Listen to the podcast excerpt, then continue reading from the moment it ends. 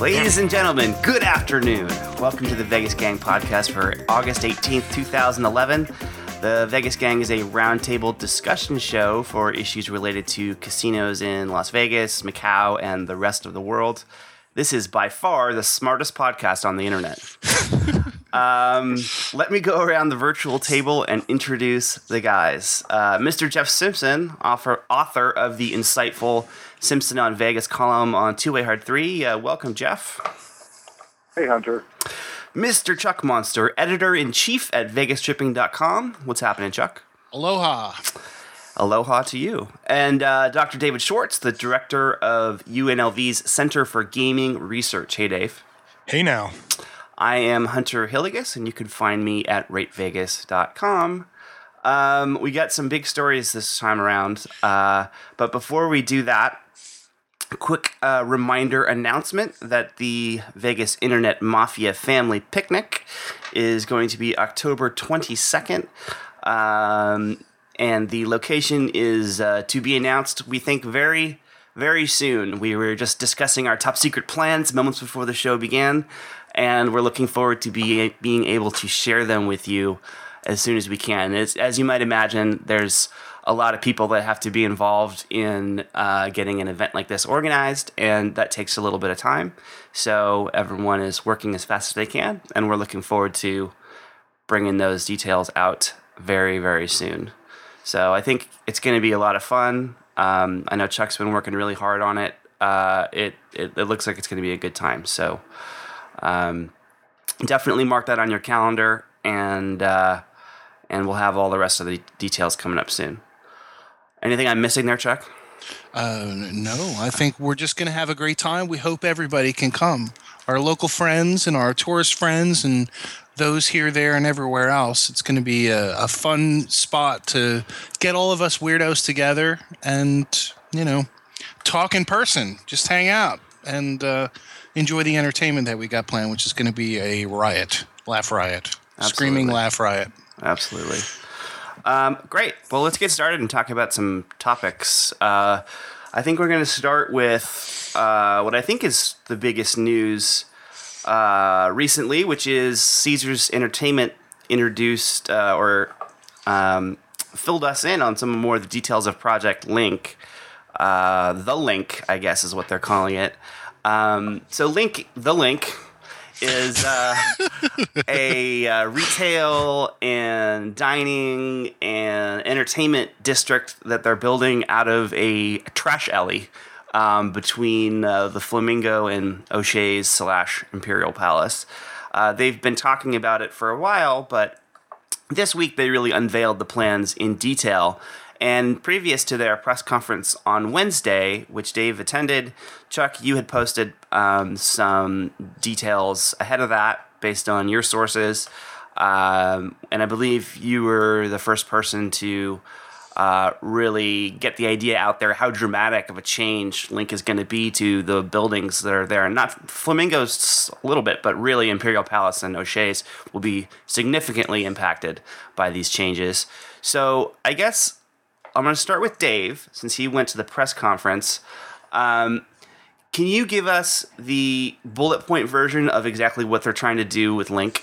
Yes. Um, before, though, I've got a question for anybody out there in the Caesars uh, social media world. I'd like to find out who is the big Steely Dan fan uh, in the Caesars brass, because when we were when we were waiting for that to start, they were playing lots of uh, Steely Dan for some reason over that sound system. But seriously, basically, what Link is going to be, it's going to be a 200,000 square foot shopping promenade, as best I can figure, that's going to be mostly restaurants and bars. I know online a lot of people have been talking about what's the retail going to be, how's the retail going to be different. It's going to be 70% restaurants and bars, so mostly that. According to them, they already have a lot of tenants lined up the the important thing here is that Caruso affiliated is doing all the leasing is going to actually manage it, not Caesars. So they are talking to a lot of folks. They said one of their concerns was not that they wouldn't be able to lease out the space, but they'd have too many tenants and they wouldn't have enough space for all the tenants who want to be a part of it. They're really looking at this as something to do in that space that's going to bring people there that's not going to be more slot machines or more hotel rooms. And they say that their studies say that each year about 20 million people walk past that spot. So they think that they can basically pull in the same numbers as the Grove in LA, which draws 18 million people to to there, um, just by having it right there in that space. Yeah. So, uh, if I'm correct, they're targeting a 2013 opening, and it's about a 550 million dollar expenditure, which they're saying is fully funded. Yeah, they were very vociferous that it was fully funded. Uh, June 2013 is when they say it's going to open. So they they were pretty firm about those dates. Now, I was asking Rick Mazer, who's the president of all the casinos there, um, all the Caesars casinos there, about a timeline, and he says they still don't have a timeline. So if you're wondering, you know, when exactly is O'Shea's going to close, the closest he could give me is probably sometime late second quarter 2012, early third quarter. That was the closest he could get. But they don't have a timeline yet of when this parking area is going to close and, you know, when this is going to open and how all that's going to go. You know, he did say that they've already begun what's happening in the back of the house. And a lot of the stuff is going to be happening in the back of the house and we won't see it. Right now, Chuck, you you wrote this piece about the changes that uh, we're going to see at Imperial Palace and O'Shea's, and you were uh, vindicated when the plans were released that they are significant. Can you uh, kind of give us the rundown on that a little bit? Yeah, well, this as I had after I looked at the plans, like I looked at this thing as possibly the first step of the Harrah's America project from five or so years ago that was going to completely uh, connect the north chunk of Harrah's empire, which is Harrah's uh, Imperial Palace, O'Shea's Flamingo, and uh, Bill's now. And it seems like to some degree this is kind of what's going to happen. They're starting right here in the middle. This this thing is going to be built in that alleyway. They're going to knock down uh, the O'Shea's parking garages. They're going to knock down eventually uh, O'Shea's itself.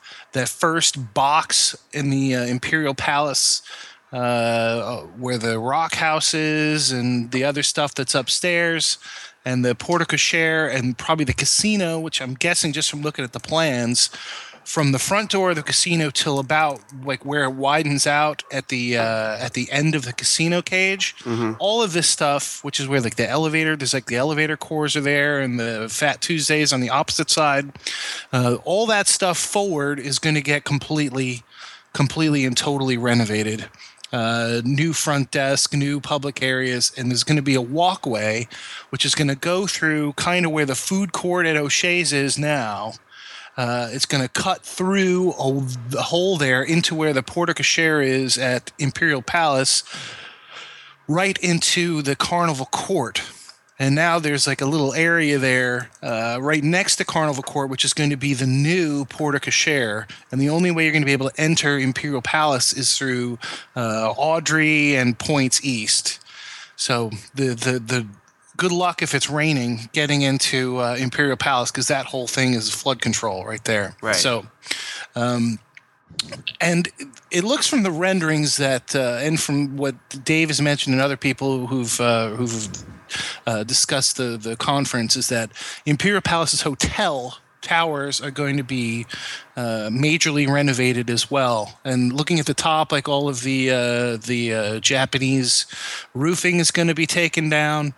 Um, they're going to thoroughly renovate the interiors. I guess they feel that the bones of the building is is good enough to uh, you know give it another ten or fifteen years of of work. But the palace will no longer be imperial, in not just in uh, in its look, but also in its name. Yeah, if I if I could hop in here for one second just to clarify what, what Rick Mazer told me, and some of this is going to be my Vegas seven piece, but basically, there's some of this they're going to do in stages. Right now, they're not going to be upgrading the rooms anymore. He did talk about how they upgraded a lot of stuff out of the rooms, including apparently some rooms actually had carpet in the bathroom. And he said they ripped all that out. He was very proud about taking out the wood countertops from a lot of the old bathrooms and putting in marble. But he said, you know, eventually they would redo those rooms more, but right now in this phase, it's more the casino areas, the public areas. You know, the way he said it sounded to me like the entire casino was going to be renovated.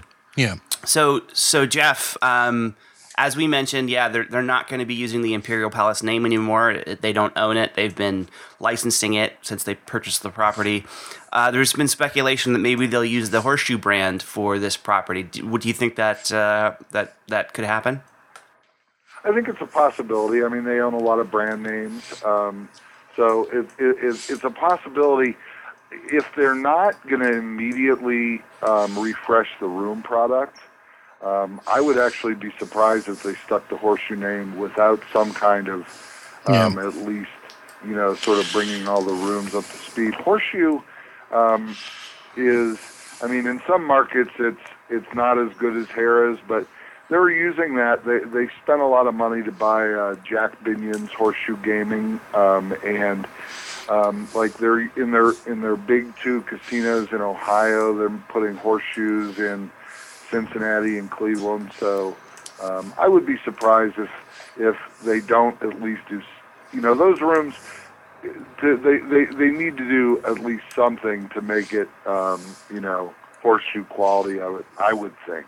Um, but you know, I mean, maybe they'll say, well, we're going to do that two years, three years down the road once they once this starts throwing off the increased cash flow. I'm sure they expect. One, a couple of the things that I think are pretty um, interesting um, Imperial Palace has one of the um, craziest, strangest um, strip frontages in Las Vegas. That sort of separation from its, you know, I hate to even call it a porte-cochere, but that sort of like cave U-shaped thing, you know, yeah. um, from a weird turn in down to, you know, to the alley.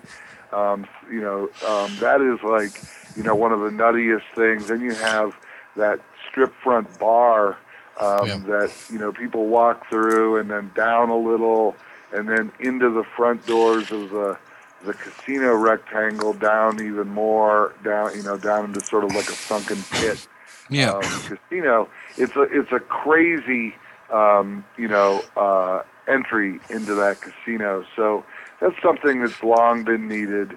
Um, you know, I, I think the Imperial Palace, uh, you know, that, that was created in an era um, when a lot of um, Americans still had um, very, uh, um, you know, sort of negative views of, you know, our recent World War II um, opponents and, you know, the Red Chinese and, you know, Asia was just, you know, we, we, we sort of uh, were um, an ignorant nation then. And so a lot of the, sort of design elements are just sort of, you know, blunt.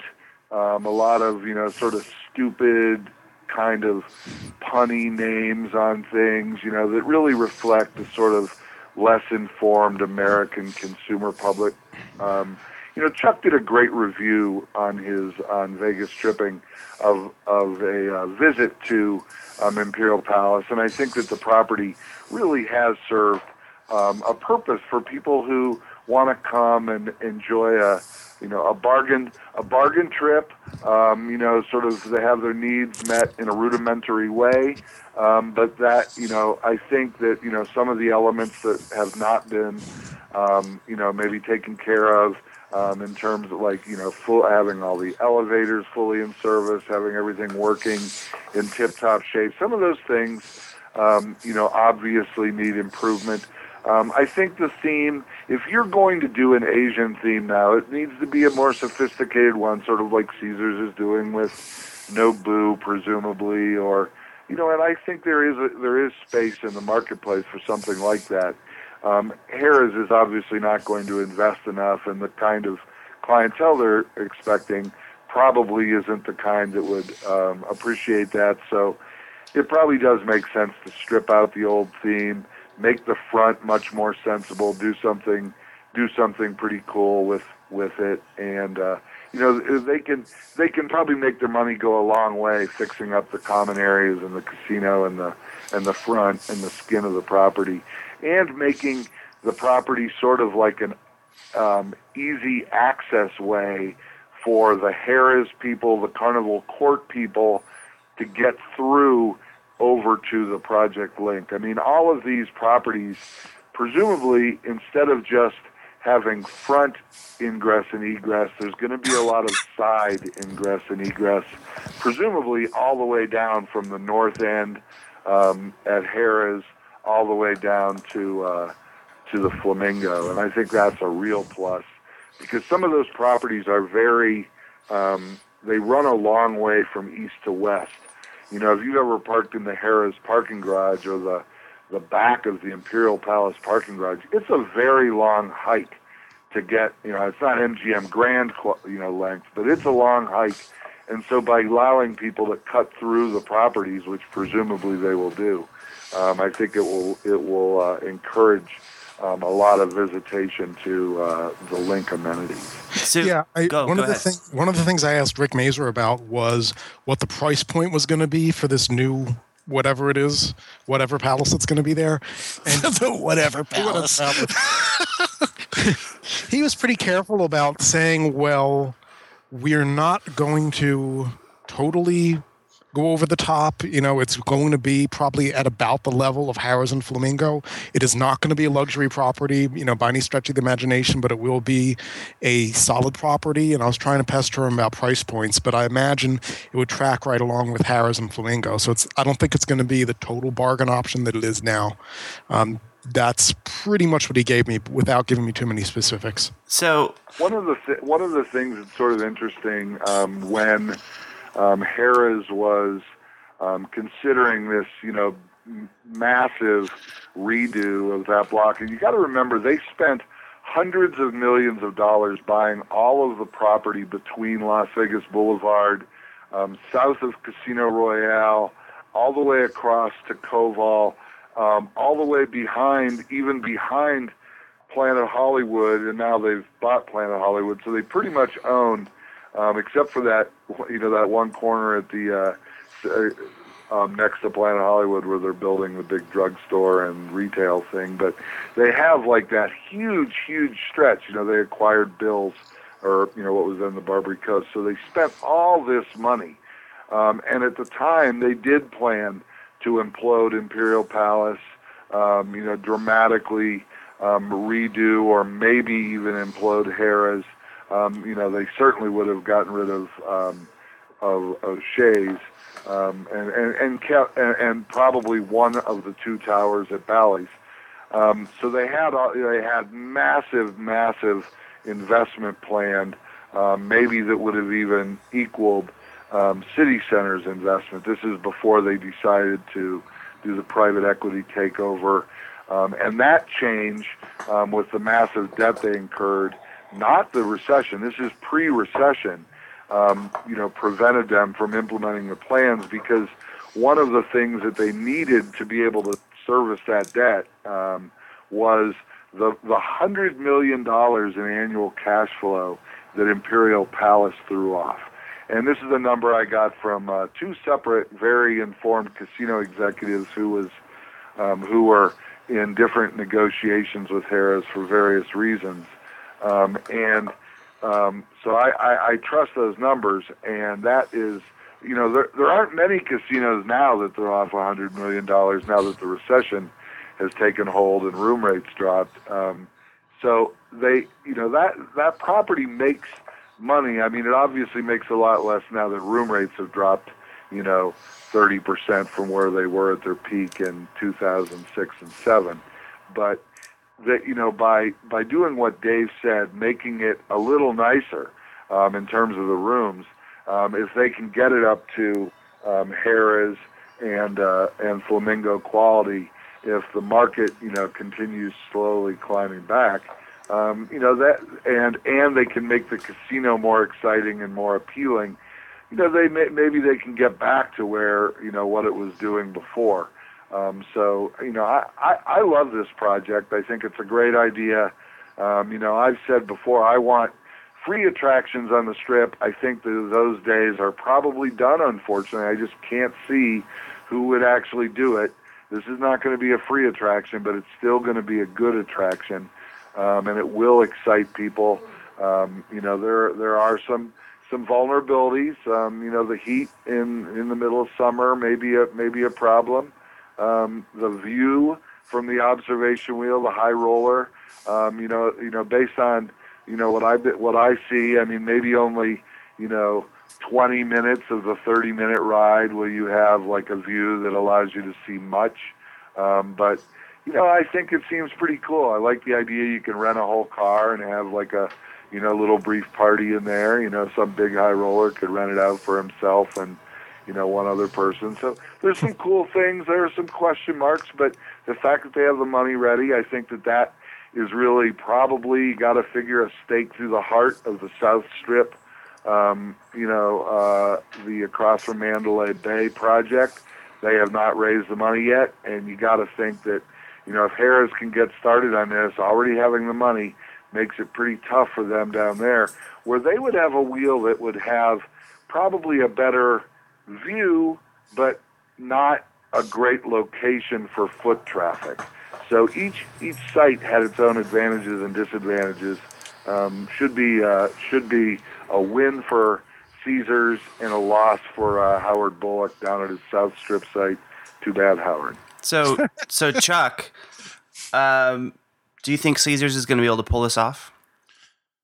Uh, I yeah, I think so. I don't see why not. I'm not, I'm optimistic on this. I think if they've got the money in the bank and they obviously have their plan together, and uh, some kind of like the only thing I see stopping it would be a severe economic downturn, like a major, like a depression. Like if this thing, if the bottom completely falls out of everything, I think they're, you know, it's it's a very pragmatic uh, way for them to pump some life and do a little refreshing Mm-hmm. in the middle of their junk, and it also opens up uh, the possibility uh, of you know connecting their junk to more of their junk and building more junk behind it and around it. Right. If I you think look at the other plots, uh, you know, like the Venetian plot and the Wynn plot, everything goes all the way back to Koval, you know, Paradise. They go all the way back. So, right.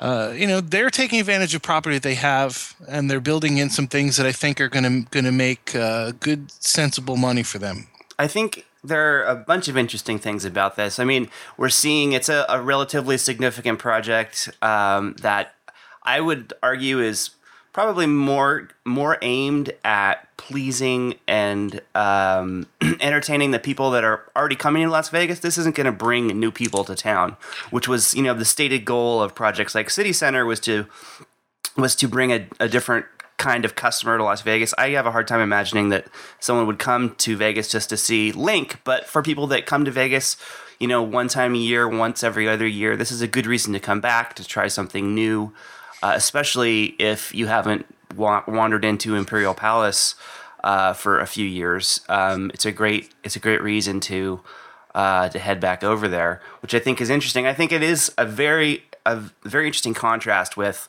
what MGM did at City Center as far as is this if this is the sort of the opening shot in Harrah's I keep saying Harrah Caesar's redevelopment plans.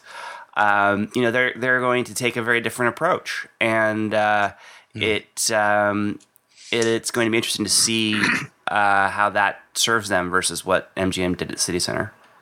a, a couple a couple other things. One, um, the if if and obviously this is a big question mark because it doesn't seem like they're going to throw all the money in themselves if they don't get the support from uh, the voters or the politicians or the courts.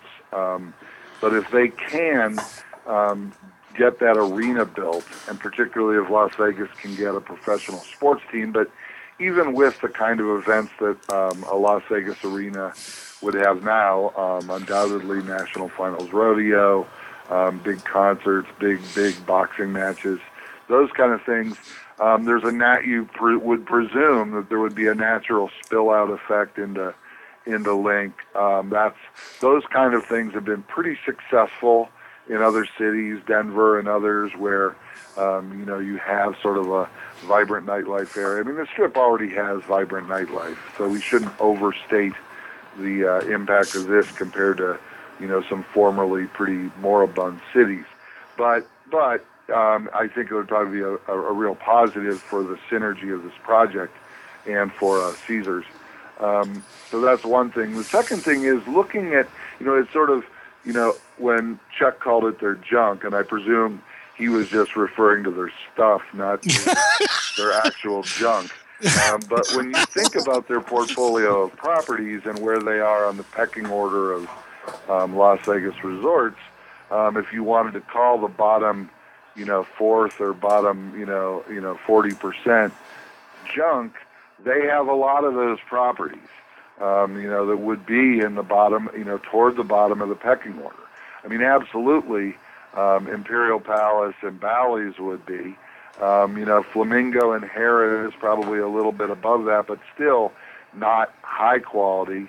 Um, and uh, you know, and and and Paris and Planet Hollywood, you know, solid middle of the road casinos. Bills, you know, I mean, I would say that's sort of junky right now. I mean, they've let it deteriorate since they they acquired it. I mean, I know they do have supposedly boutique plans for that property, and we'll see what they do. But but uh, you know, I think that that's is sort of an important element um, to sort of keep those properties in a cash flow generating situation, not allow them to deteriorate so far down on the pecking order as really crappy places like the Sahara are closed, um, moving their properties even closer to the absolute bottom.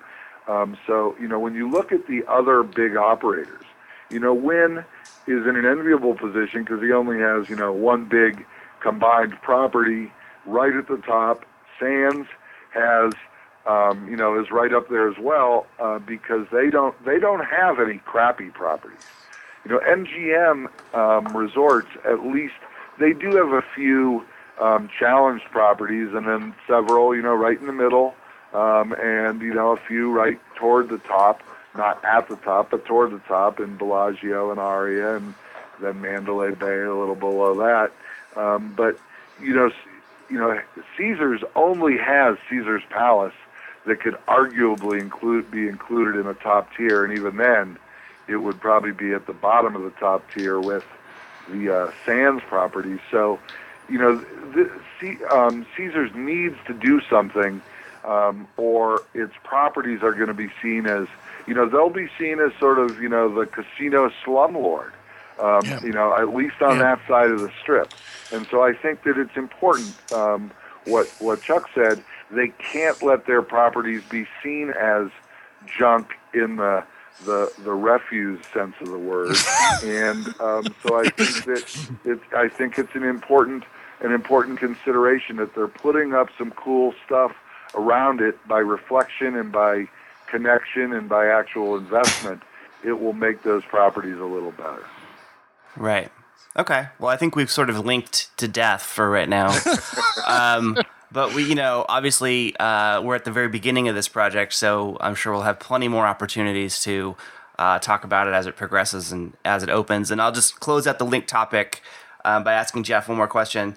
Um, real quickly, you know you've been writing about how people can how operators can improve their strip properties. And is this the kind of project that you would uh, prescribe for uh, an operator like caesars? Absolutely. I mean you know this is this is a uh, you know if if things go right um, i think it's a home run for them. Um, spending you know some fairly decent chunk of that 500 um, and some million you would presume is going towards you know strip frontage making things look nicer get, allowing people easy access. So yes, this is a. Uh, I, I see it as a potential home run for the company, home run for a lot of those properties that'll connect in with Link, and a fun thing for people to you know. So much emphasis when you you know you looked at you know hell even even Bill Boyd was trying to build a top of the market property. I mean, what does that tell you about how sort of you know maybe uh, crazed people were with the idea of luxury um, only five or six years ago. It seemed like you'd be an idiot to appeal to the mass market. Well, the mass market is very important to Las Vegas, and uh, I think this is sort of a reflection that Las Vegas getting back to um, part, an important part of its roots. and building the kind of stuff that um, will appeal to the broad middle of the uh, of the American uh, of the American tourist class. Well, I'm I'm looking forward to checking it out personally. I think it's always fun to have a project that is significant enough to sort of change the flow of the strip and definitely the skyline. So um, I'm all for it. It when they originally announced the plans way back when, um, it sounded a little underwhelming. But seeing uh, everything that they're doing, I'm much more interested in it now than I was then. So uh, definitely I mean, rooting for them. originally you were thinking, weren't you thinking it was going to be just in that alley? Yeah. Like they're going to have, you know, they're going to set up like some carnival stuff on that alley to lead you back to a, a, a, a, a Ferris wheel. I mean, this is much grander. Right. Yeah, if if I can just share some of my final thoughts on this too. You know, I I get excited when they talk about doing research and kind of doing this sensibly and appealing to the mid market. What kind of turns me off is when they say, "Well, there's no place in Las Vegas for you to meet people right now," which just seems so totally nonsensical in the face of it. You know, I can understand why they would say it, but don't expect me to, to believe it. So I think it's going to be good. I think a lot of it's going to depend on how it's executed. So a lot of the burden of this is going to fall on Caruso to execute it right. You know, I think it's got a lot of potential, but I, you know, as far as I'm concerned, I never want to hear another developer, another casino company talk about a project being transformational. Hmm. Because we saw what happened with City Center, where Jim Murren said this will be transformational. This will lead Las Vegas to the next level. This will lead the recovery. And frankly, it hasn't happened. So Uh, just transform their their company into a, uh, a a deading machine. yeah. Do we know when the shovels are hitting the pavement? Yes, according to all the folks there, work would start in September. Some work has happened now.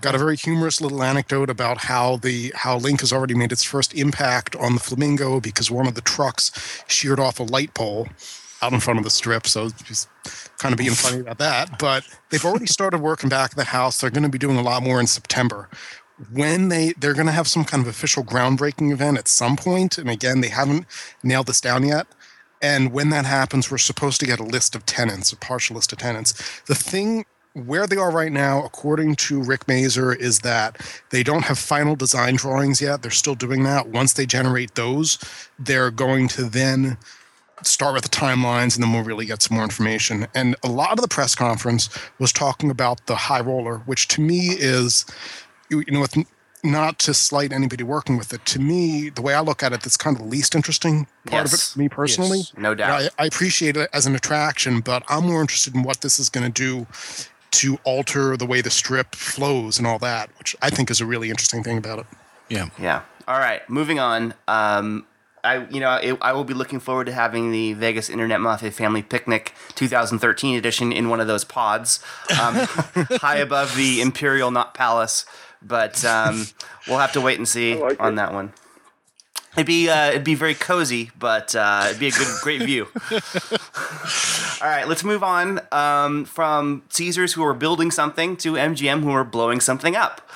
Um, the Harmon is uh, a component of City Center that has been troubled since uh, midway through the construction process when it was discovered that some improperly installed rebar um, made the building structurally challenged.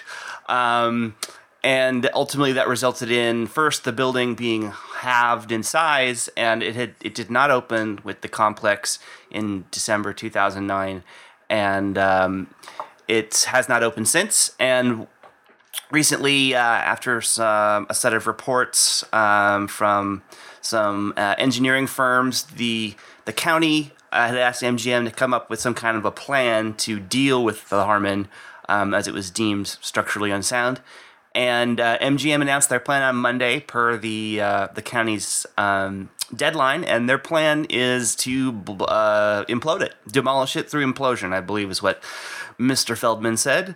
Um, so I think this is interesting on multiple levels. Uh, we have a brand new casino hotel, well, hotel as part of a casino project that is going to be imploded before it even opens. Um, and you know, if you're being really cynical about it, it's probably not the first one of those, not the last one of those we're going to see, uh, given the state of Fontainebleau and Echelon. Um, but uh, there's ongoing litigation with the builder Perini, who basically their stance in a nutshell, I think, can be summed up as. Uh, you know, we can fix this. MGM isn't letting us. They don't even want this project because they already have more than enough hotel rooms. MGM basically says, no, you know, it's it's never going to work. We just want to blow it up. You guys are responsible for screwing up. Um, that's a very simplified version, but I think that sort of captures the two sides. Um, so man, I think this is this is going to be interesting. So, Chuck, you did a you did a little diagram of sort of the different ways they could possibly do this. I mean, for those that aren't familiar, and I can't imagine there's anybody listening that isn't, but this building is right up on Las Vegas Boulevard in Harmon, directly across from the Cosmopolitan, which has just recently opened, and we're going to talk about them in a little while. But um, it, it's not an easy spot. I mean, it abuts the Crystals, which is a uh, you know the brand new mall complex. It is it looks like a tough gig, right? Now the guys that do these implosions are real pros, and I've they there's this one company that pretty much does all of these things, controlled demolition, and I think they're the sub on this. And you know I've seen videos of them taking down buildings in the middle of a downtown area. They they do a great job, but it's still a complicated gig. So based on the looking that you've done, Chuck, what do you think is the most likely scenario for them pulling this down? Yeah, I think they're going to probably take off a lot of that glass and they're going to wreck that that building that's between the tower and crystals and probably push this thing towards the cosmopolitan parking entrance. So it'll fall. It's going to try and go down i think straight down as much as they can. And then if it has to fall out it'll go onto the uh, onto that rose that's in the uh, right. the uh, the porte cochere there. Right. And some of it's going to spill out onto harmon. That's my gut feeling other options seem to put. Uh, I know Cosmopolitan's probably going to sue because they're not going to want to have their business interrupted by this and blah blah blah blah blah. This is going to be a four-way, five-way pile-on of lawsuits to knock this building down, unless they, you know, manually take out like five floors or ten floors at the top and then blow the rest up. I don't know. It's yeah. this thing's going to be a total freaking mess. Well, I think no doubt, right? There's almost no. It's a, it's picking the best of some pretty bad options and uh, you know you can't blow it up into Las Vegas Boulevard. You can't blow it up on top of the Crystals. You can't blow it up over Harmon. Your only yeah. real choice, I think, is to slide it kind of back into that yeah. space that wasn't ever used, or launch it into space. That's a good idea. well, I mean, certainly they're going to try and make it go straight down into itself, and if it ha- like Chuck said, if it has to spill, there is that space on Harmon that sort of you know um, it w- which would be better than the alternative. Um, so so they will certainly do it. I think that you know it's not a sure thing. I mean, certainly MGM and the county. You know, I, I don't want to use the word conspiring together, but they certainly seem to be working pretty closely together um, to do this. Um, it really, re- it really serves MGM's purpose. They do not need additional city center capacity, especially, you know, a, a partially built building that has um, already a lot of negative press and connotations associated with it. Um, so, you know, it, it, it's it's definitely not something. You know, MGM it, they don't want to add it, um, but I think a court um, will, and and maybe even um, a level or two of appeals will decide whether it should be imploded. Perini will fight it tooth and nail, um, but you know Perini is you know they do a lot of work here. Um, you know Tutor Perini, and you know uh, um, I think you know you got to think MGM is the is the home team in Nevada and particularly in Las Vegas, and that they're going to probably get you know, pretty good treatment by the court. So implosion probably is likely eventually. I doubt it's going to happen as soon as MGM right. would want it. If it does, that means the court system's in on the same. I'm not using the word conspiracy, but if it happens fast, it's sort of crazy. Um, compared to right. the way most things would, would would happen. I don't definitely don't want to use the word conspiracy, but I did what you know the timing I think is an interesting aspect of that because MGM in their proposal are saying that they want to want to do with is an accelerated removal, um, which they say that can be done within six months. Uh, you know, like you said, Perini would obviously um, have a major problem with that. I mean that it it, it uh, you know if they're still fighting this lawsuit so in, in their eyes you know this is really um, could really screw them what what kind of time frame is realistic for something like this well i mean it depends what the courts i mean if the courts totally roll over a couple levels up and you know screw Perini I mean, it probably could happen in the timetable that, that you know close to what MGM wants. Um, you know, and you never know. I mean, you know, everybody could already have their, you know, everybody could already have their preconceived decision made, and I mean, you know, you hate to say that about courts, but um, you never know. Yeah. Um, I think one thing that you you guys mentioned that you know Cosmopolitan would sue. It wouldn't surprise me that you know MGM would just say, "Look, we're gonna you know, rent all your south facing rooms. Right. You know, for two days or the day before and the day after. And, you know, um, you know, now that you'd say, oh, that's terrible. That'll hurt the, you know, Cosmopolitan's casino business. But since they don't have any. Yeah, we're going to uh, talk about. Probably. Uh, yeah, we're going to Yeah, talk about. Cosmo in a minute. Well, they could. But- well, they could rent all the rooms out and then give them a hundred bucks to cover their casino room for that day. Well, I mean, So, you know, the, they'll probably when they when they do the demo, you know, it'll probably be on a Tuesday at like four thirty or like two thirty in the morning. So you know, it's not going to be um, at a time when there's a lot of at least typical traffic. Um, but uh, you know, let's talk about that with Cosmo, and we're going to talk about Cosmo's numbers as our next topic. But Cosmo is is new.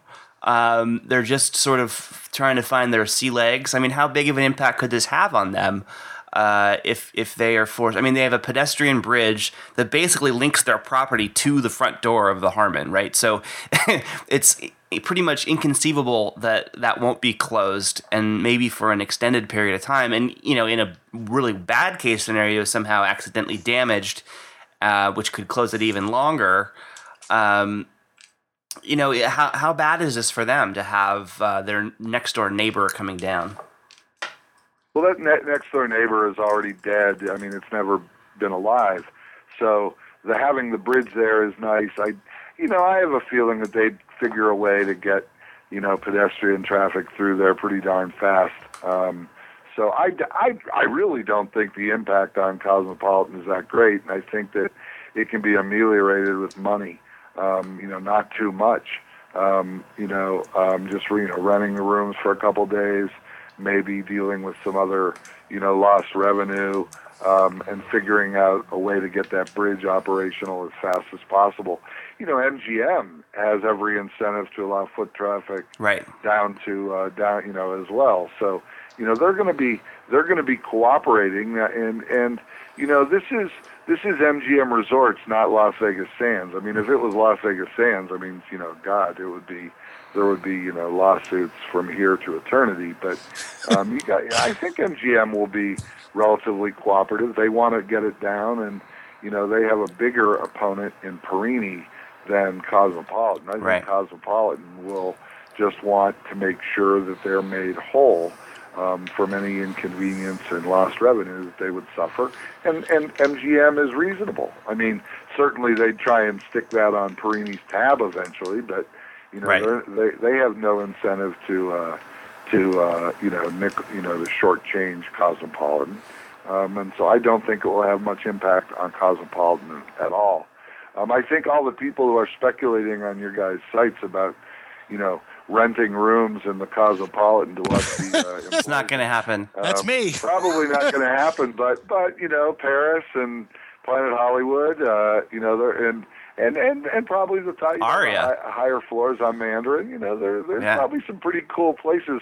I you know I've covered a lot of these late night implosions, Yeah. and uh, like you know when the El Rancho came down, people were you know renting out the the cool suites at the Riviera to watch it, and you know that's happened you know again and again. People you know it, it is a fun thing, and Yeah. you know it's sort of uh, you know can create a pretty fun uh, you know fun setting for an event. So I yeah I went I'm to sure the people will do it. I went to the Frontier implosion and, and I, I got to go on the actual site and um, it was fun. I would, you know, I uh, for anybody that has the opportunity to go to one of these, I would definitely recommend it. I mean, it was a huge pain in the ass. It was like two in the morning on like a Tuesday night or something, but um, it was totally worth it. It was it was really really cool, and that wasn't even that tall of a building.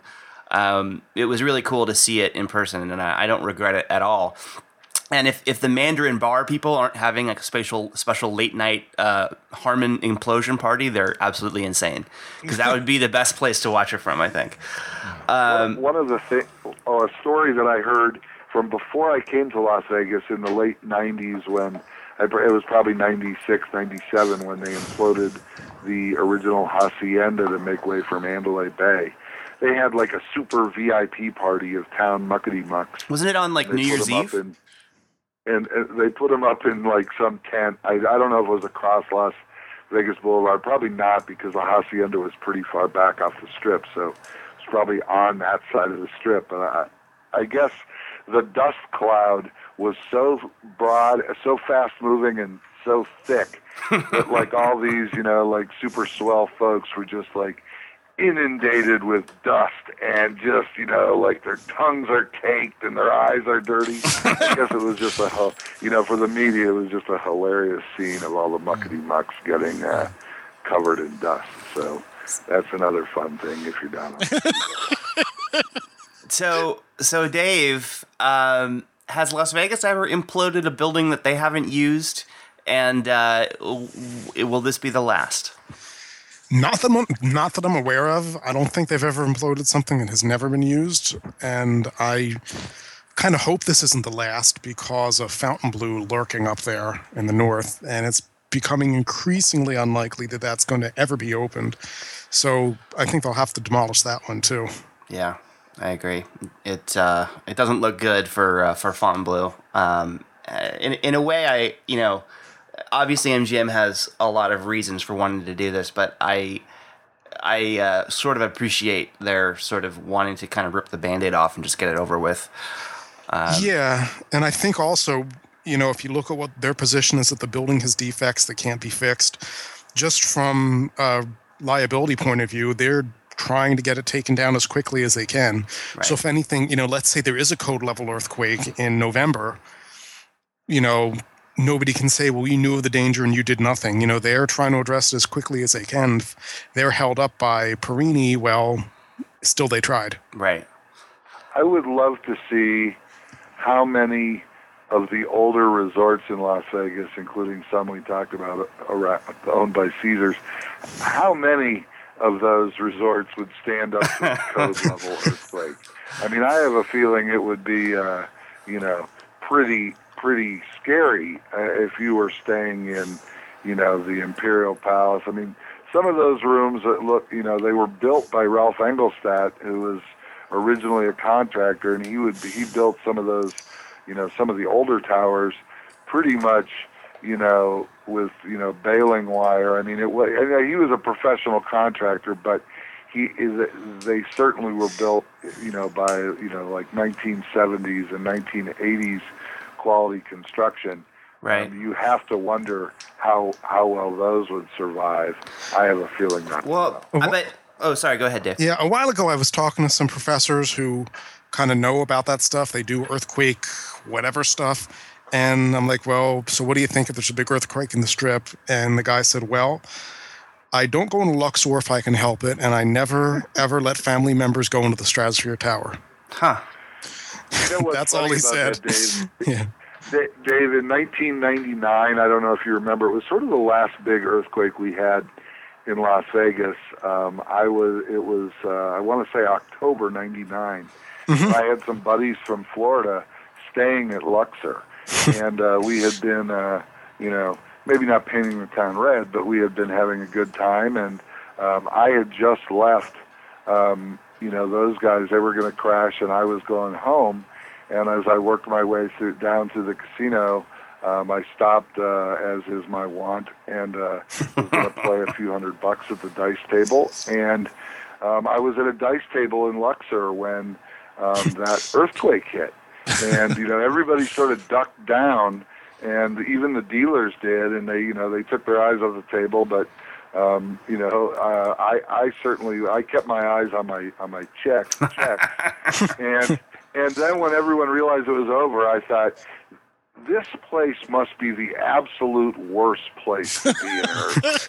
I mean, I was like, "What the hell am I doing?" So I cashed out and got the hell out of there. But it was like, you know, that's not the place to be. Your your your source was absolutely right. Was I, I- someone will have to check me on my history, but I, I have in my mind um, from you know the the spate of implosions through the '90s that the buildings were of such varying, uh, such different degrees of construction quality. If I recall correctly, Hacienda's implosion didn't actually take down the building all the way, uh, and they had to do some demolition after the fact. And I think that was compared with the dunes, where they said the building was in was so poorly constructed that it would have fallen over by itself almost. I mean, they were they were saying how bad how when they got in there to take it apart, they realized that it was barely standing up on its own. Uh, so I think you're right about the, um, there's probably a lot of variation in quality of some of those older buildings, especially some that were built in that era. Um, it's uh, I, I you know ho- hopefully a lot of the newer buildings uh, we don't have to worry about, but it is it is pretty interesting.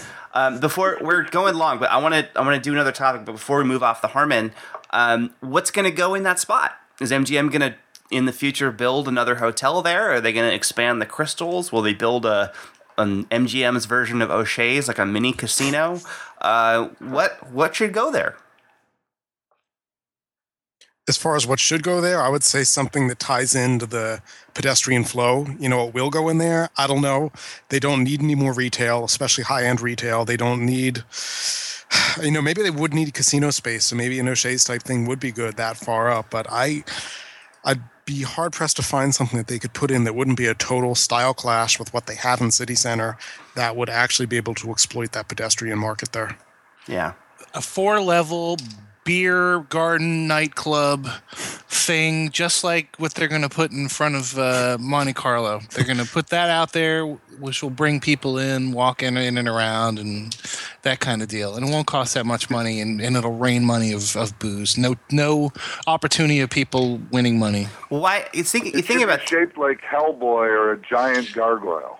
Yeah. What, why do people need like the pools and the day clubs are so popular? And one of the questions I get more than any other question is, if I'm staying at X hotel, can I go to Y hotel's pool? What if you just built a freestanding pool, day club, nightclub complex with the amount go. of money that those things rake in? Um, why not? And just make it add. You know, you buy your ticket or whatever, and you come in Yeah. for the day, and you don't have to be a guest. It's just a sort of a separate amenity. Harmon Beach Club. Yeah, there you go. All right. Um, I want to. They could have a stare down with the, with Marquee. Yeah, see, exactly. um, I want to talk about the Cosmopolitan a little bit before we close her up today. Um, they uh, they uh, had to announce some more numbers as part of their uh, part of their 10Q process. Um, you know, Jeff, you commented on these. I know Dave, you did also. Um, Jeff, I'll, I'll start with you. Uh, you know, we, we now have six months of operations at Cosmopolitan. Um, how do things look for them? Well, when you look at what they, you know, they they threw, you know, Deutsche Bank threw 3.9 billion in, and they're losing, you know, a fairly decent chunk, less than 100 million, or this quarter, but I think more the prior quarter. Um, and you know, I mean, you know, that's sort of just adding to the tab. Not to mention, you know, uh, I mean, it's it's it's it's it's a very expensive property for them. They are they're kicking ass on food and beverage. Um, I'm not sure why, but they're kicking ass on um, the hotel side. Um, you know, they have not, um, you know, opened up their full uh, array of rooms, but you know, they somehow are managing to keep those average daily rates amazingly high. I think, I think that there, you know, there's enough visitors who not only don't gamble but disdain gambling, um, and that love um, and that love you know restaurants and sort of the pizzazz of that place. That you know maybe maybe that market is big enough for them to do very well on the hotel side and the restaurant side indefinitely. I mean, I may have underestimated how many people there are like that. I certainly, you know, work with a lot of folks in, when I was, you know, in the media, they, you know, those people just roll all over themselves talking about how much they love it. Um, you know, that it's the greatest property ever. Las Vegas has needed these things all along. You know, no, they have, no, it hasn't, but it's probably a good alternative for those kind of people. And maybe as the demographics change, maybe you know more of the more of that those kind of things will appeal to people. Um, I still think that you know Wynn has the right idea in you know appealing to those people, you know appealing to the room people, the food and beverage people, but still ha- but still bring in the gamble the gamblers and the gambling. Um, I still think that's the optimum method. Um, in terms of Cosmopolitan and Deutsche Bank, um, you know, they, they, they obviously are doing, they're making the best of the situation they have. I'm not sure that adding a high, a high limit room, um, you know, taking out their identity lounge is going to make much of a difference at all. Steve Wynn uh, just recently was telling me, um, you know, maybe a month or two ago, talking about the investment it takes to run Baccarat. Now, you know, Cosmopolitan, maybe they're not going to do Baccarat that much. I mean, but Baccarat is incredibly expensive. You have to have people all around the world, you know, sort of like, uh, you know, people who schmooze and, you know, talk to people, persuade them to come in, handle all their details. You have to have, you know, you have to have jets or the or the ability to bring people in um, at a moment's notice. You have to have incredible facilities. I don't think Cosmopolitan has. They have some nice things, but they don't have villas. Um, you know, there's a whole lot of things that Cosmopolitan lacks in terms of being able to compete at the very high end of the Baccarat market. So if what they're really doing is building a high limit area for big blackjack players, big roulette players, midi ba- midi bach, um, you know, type type folks, you know, that's not going to move the needle enough for them. They really need, you know, they they um, they need more. Um, they need time. Um, if Deutsche Bank's willing to absorb, you know, quarter after quarter of, you know, um, nine, you know, nine-figure or eight-figure losses, um, you know, maybe they can wait, and maybe over time they can add to their database and get more people in. But you know, I'm very skeptical of that. I think you know it's an unmitigated disaster in their casino. There's no way around, no way around that. They obviously needed to be much more aggressive in how they um, attract people, comp people. They should have been buying databases from you know uh, from you know independent casino operators around the United States who aren't in Las Vegas, whether you know, and making deals to get those customers here. Um, you know, Cosmo is trying to maximize room rates, which gives them sort of you know that that um, you know makes people think, God, they have high room rates there. They must be really good, and there's a in a sense that's true. But on the other hand, they need to be able to use those rooms and use their restaurants to bring in the big gamblers. It, it, you know, based on what I hear, they're sort of reluctant to do that um, unless you're a proven cosmopolitan player. Um, I, I think that they have just screwed the gambling end up to no end. You got to give them credit for what they've done at the other stuff. Uh, you know, my girlfriend, for her, she thinks it's the best place in town. Um, her family was just in town last weekend. They love the place, but you know, they're not gamblers. Um, and I think there's a lot of people like that who aren't gamblers, um, who who like it. But there's, you know, if you want to be a successful casino in Las Vegas, it certainly helps to have a big group of gamblers coming in and throwing that money away. Yeah. Um, Dave, you uh, looked at these numbers too. Anything else you want to add? Yeah, you know, they need to about double what they're doing in the casino on a daily basis. So they need to really significantly ramp that up. I think that a lot of that would probably, they probably would want to build up more slot play. You know, it's a lot more reliable as a standalone casino, they could really get hit hard by volatility if they do manage to get big bach play. And let's say somebody takes them for five million in a weekend, which can happen. That will completely screw them up. You know, from a bit from from a financial standpoint. So they might be better off in going after slot players. I'm a little surprised they haven't been more aggressive in that. As I said in my piece in Two Way Hard Three, their whole Unlock Mondays locals campaign is focused on food and beverage, which is either a case of them of them being smart and playing to their strengths and saying, "Hey, we know we do this well. We want to try to get even more people doing this," or just not being bold enough to say, "You know what? We need to grow our casino business." So I don't know. Two different perspectives. I don't know which one is going to be right. Chuck, uh, you know you you um, read the comments that people leave on Vegas Tripping and that people post in your forums. What do you think? Uh, how do you think that um, your readers are reacting to Cosmo six months in? Well, uh, in terms of the hotel, um, the views from those rooms, I'm not going to say what Jeff thinks I'm going to say. Uh, the views from those rooms are advertising themselves and they're selling rooms. When you walk out on those terraces, you know, your heart jumps into your throat. Everybody, anybody who even remotely loves this town. When you see that view, it's stunning.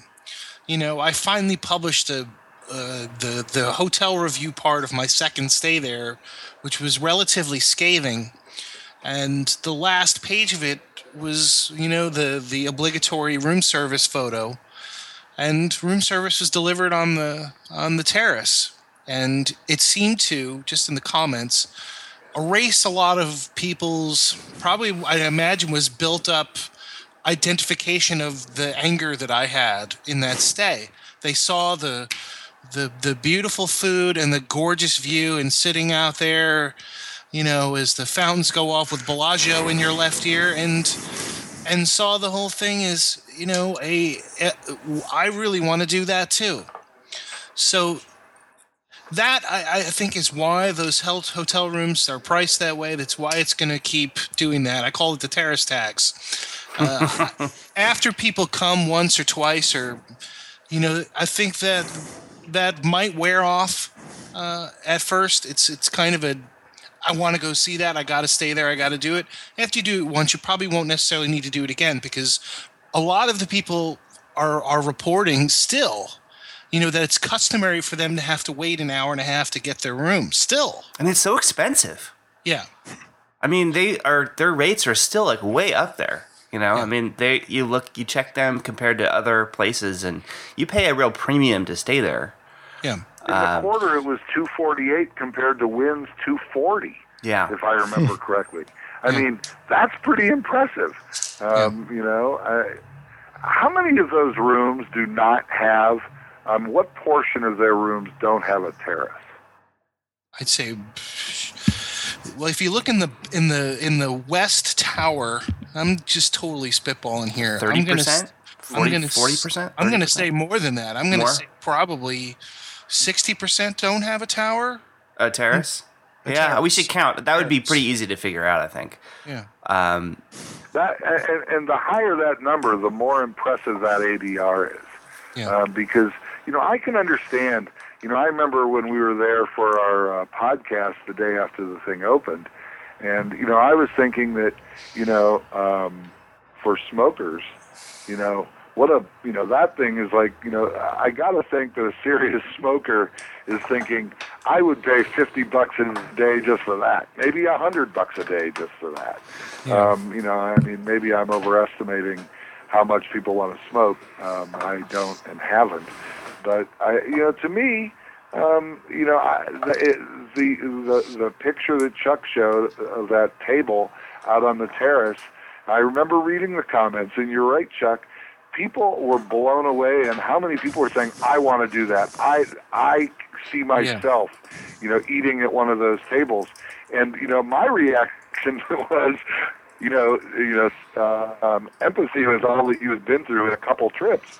Um, but you know, it's a it's a nice picture, and it looks like a great place to you know have a have yeah. a brunch. But boy, oh yeah. boy, people just are blown away with the idea of being able to eat outside um, in the fresh air.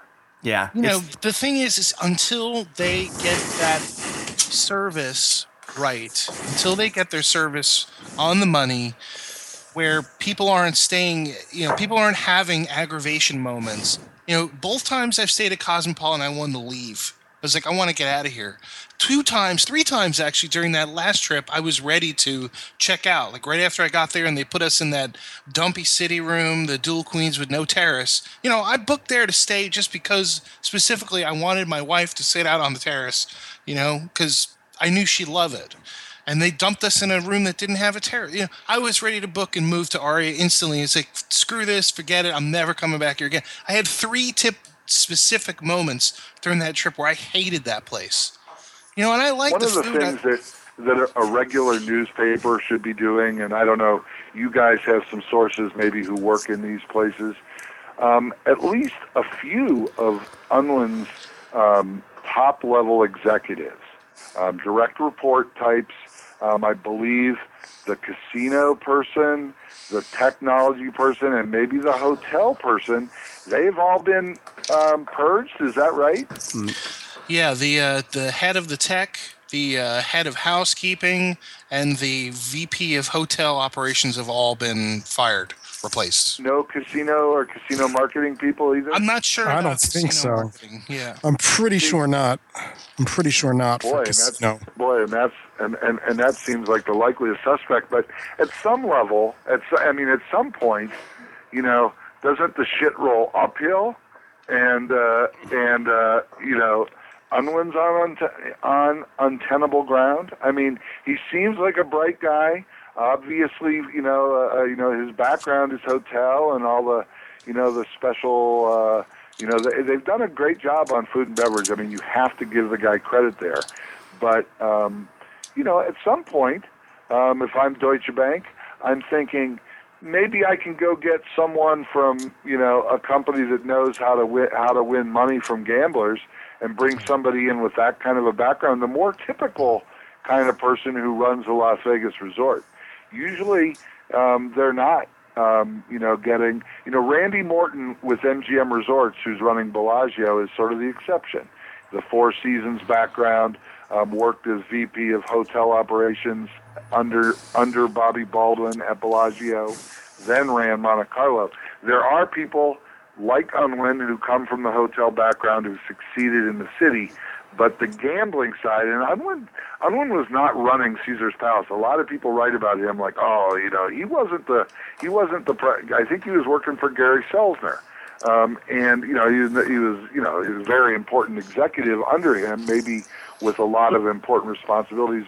But but you know I mean, and I know uh, you guys have all talked to him personally and interviewed him. He seems like a very nice guy. guy but at some point, um, you got to wonder how much patience Deutsche Bank has and whether they might seek some expertise. You know, Unwin's put those restaurants in place. He has the hotel rooms doing well. Maybe they need somebody else who can come in and energize the, uh, you know, what traditionally has been a very important part of a property. Marilyn Winn.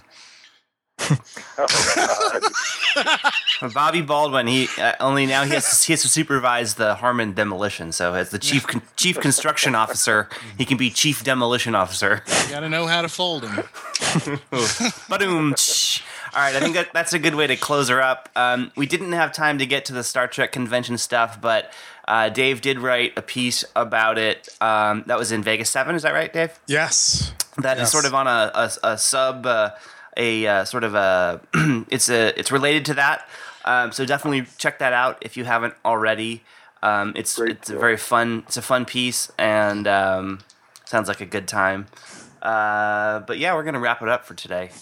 Um, I'm gonna we're gonna do our sure bets uh, segment. This is where we get to tell you guys, the audience, about something that we think you might enjoy. It may or may not be Las Vegas or casino related, um, to something that we want to share. So uh, we'll go around the table. Uh, Jeff, do you have something for us today? Yeah, I thought that, um, and you know, it's been a, uh, you know, I haven't been to the Cosmopolitan too many times, but you know, I was like uh, accompanying a group of um, six folks this um, weekend, and uh, one of the things I think a lot of the the retail at Cosmopolitan looks looks pretty good. Um, I'm not going to say it's any better, probably, you know, not more money making than some of the retail at other properties, but I think it does add to the the vibe of the place, which I like. But the one thing I thought was very cool um, the P3 studio um, there, where they this I think for a few months they've had this uh, um, these Kidrobot artists to paint these little uh, you know these little um, they, these little uh, I don't even know what to call them, but these little plastic things that people buy and collect, and they they do some funky painting on them. And there was a whole bunch of like families with like little kids who like them, and the artist was very very cool. And uh, it's just something you don't see in another resort. And you, I I I, just want to give credit to um, John Unwin and Cosmopolitan. Um, for putting something like that in in um, a resort. I think that you know anything that sort of you know that breaks out of the mold like that and uh, um, allows people to sort of you know interact with with artists. It's it's just cool and funky and uh, and I, and I know that um, my uh, family members enjoyed it. So uh, you know more power to them. Nice nice job by putting that little studio in there. Very good. Um, Mr. Chuck Monster, anything for us this week? Yeah, I do. Um, leading up to uh, what we were just talking about, the uh, Star Trek convention, um, I was informed by uh, John and uh, Blackjacker when I was just chit chatting with him a few weeks ago that Star Trek, the original series, is all on the Netflix, all the episodes. So I started watching it from the beginning. I, I own a nice chunk of them on DVD before they put them out in the nice little box. I was buying one at a one at a clip, but there's a couple in there that I haven't seen, and I've been watching them all from the beginning. And you know, it it it made me weep with joy and wonderment and fascination about what a complete, brilliant piece of television Star Trek, the original series, still is. 45 years later, uh, it touched me when I was a kid in the 70s watching the reruns on 11 Alive. And here I am, 40 something years old, and I'm still just blown away by it. Uh, the Menagerie is probably one of the greatest pieces of television ever put on. Uh, if you have the Netflix and you are a Star Trek fan, or you, maybe you've never seen it all, you know, I'd say start with the Menagerie or Spock's Brain or Space, Space Seed for the first view of Khan and uh, and work your way outwards from there because it is the greatest television ever. And Star Trek on Netflix, two and a half uh, uh, Andorian whatever ear things up for me. That's a good one. You know, I I am sort of a self-described uh, nerd, but I you know for whatever reason I've never gotten into Star Trek, and it wasn't because it was too I was too cool for it. I just I don't know. It didn't happen. I mean, I was as a kid, I was a big fan of like the Star Wars movies, but I never got into watching Star Trek or TNG or any of the series. So since they have it on Netflix, I've been going back and starting to watch them and trying to uh, fill in my hole. It's not like I've never seen Star Trek, but I definitely don't have a holistic view of it like you know many many fans do. So I've been going in to fill in those holes, and it, it is a lot of fun. And uh, I, I I second your uh, recommendation. Um, Dr. Dave, got something for us? Yeah, I do. Kind of building off the Trek theme here, I'm going to do one very quick suggestion, which is that if you want a window into Voyager, I'll give you two episodes to watch. The first one is Tinker Tenor Doctor Spy, which has the greatest opening of any Trek episode I've ever seen. You've just got to see the tease; it's awesome. And I'd follow that up with Counterpoint, which features uh, good cast, some good character stuff from Captain Janeway, which leads me into my sure bet, which is Kate Mulgrew, who is the actress who plays or played Captain Janeway, who is kind of the center of almost a cult of almost worshippers. I mean, if you at the convention, I saw Kate speak, and just the emotional reaction that a lot of her fans, mostly women, had to her, it was just incredible. You know, one woman came up and started crying before she could even ask a question because she was just so overcome with emotion being in the same room with Kate. And she eventually had her kind of give a benediction to the crowd by by saying, set a course for home, which were her final words in the finale and in the first episode. So to me, and talking to a lot of folks behind the scenes there, they just said she just has a presence unlike anyone else. You know, even Nimoy and Shatner and Stewart, they said, you know, Mulgrew has this presence. So if you haven't given Voyager a chance before, I would definitely suggest checking it out. And if you want to know some of my favorite episodes, you can email me and I'll be happy to share them. And I found that there's a probably about 60% of the episodes are good, but there's a lot of duds too. So Yeah. you got to be careful with Voyager. Good tip. All right. Um, I uh, am going to recommend a um, gadget, as I am wont to do in my land of gadgets. Um, I'm recommending something called the Jawbone Jambox. Um, and if you, uh, Jawbone, you may know the company, they make those um, ridiculous Bluetooth headset things that um, those people like to make fun of. But they also make a product called the Jambox, which is basically a Bluetooth speaker system that's maybe the size of a couple of decks of cards. It's it's relatively small. It's very portable, um, and it's for its size. It's actually pretty remarkable in terms of uh, the kind of sound it pumps out. And the nice thing is that it also doubles as a speakerphone. So if you want to use it to, um, I use it with my iPhone, but it'll work with anything that um, uses Bluetooth. Uh, it it's pretty remarkable for its size. It's a very very cool and it's a very well made product. Um, it's it's very very polished. It is not cheap actually. When I first looked at it, and I saw it in the store and I saw the price, I was like, whoa. but um, I kind of uh, held my nose and, and got it, and I and I haven't regretted it. So, um, despite its asking price, I think it is pretty neat. And uh, if you need a little portable um, audio system, especially, it's it's pretty great that it's it's wireless, and uh, I really like it. So I'll put the link in there, people can check it out if they have a need for something like that. But I, I use it actually as a speakerphone quite a bit, um, just sitting on my desk. Anyway, that is it for this week month section. Um, thanks to everybody for being here. Uh, let's go around the table so you can tell people where they can find you. Uh, Dr. Dave Schwartz, where can people find you? All over the place, including gaming.unlv.edu, Two Way Hard 3, and my own little blog, dgschwartz.com. Excellent. Mr. Chuck Monster, how about you? You can find me on the Las Vegas Sun and the Las Vegas Review, Review, Review Journal two months from now. Yes, your, your byline is local blogger. um, Mr. Jeff Simpson, how about you? Well, you can find me on Two Way Hard Three um, and on Twitter at uh, Simpson Las Vegas, where I will be uh, riding herd on the Las Vegas Sun and the Las Vegas Review Journal. You know, there was a, a Twitter post while we were doing our show saying that the RJ was doing a bunch of layoffs. So I don't know what the story is there, but uh, it sounds like uh, they might be having a, a, a tough time, which I don't think would be a huge surprise to anybody. Um, all right, guys. Well, you can find me at ratevegas.com. Thanks to everybody. Have a fantastic weekend.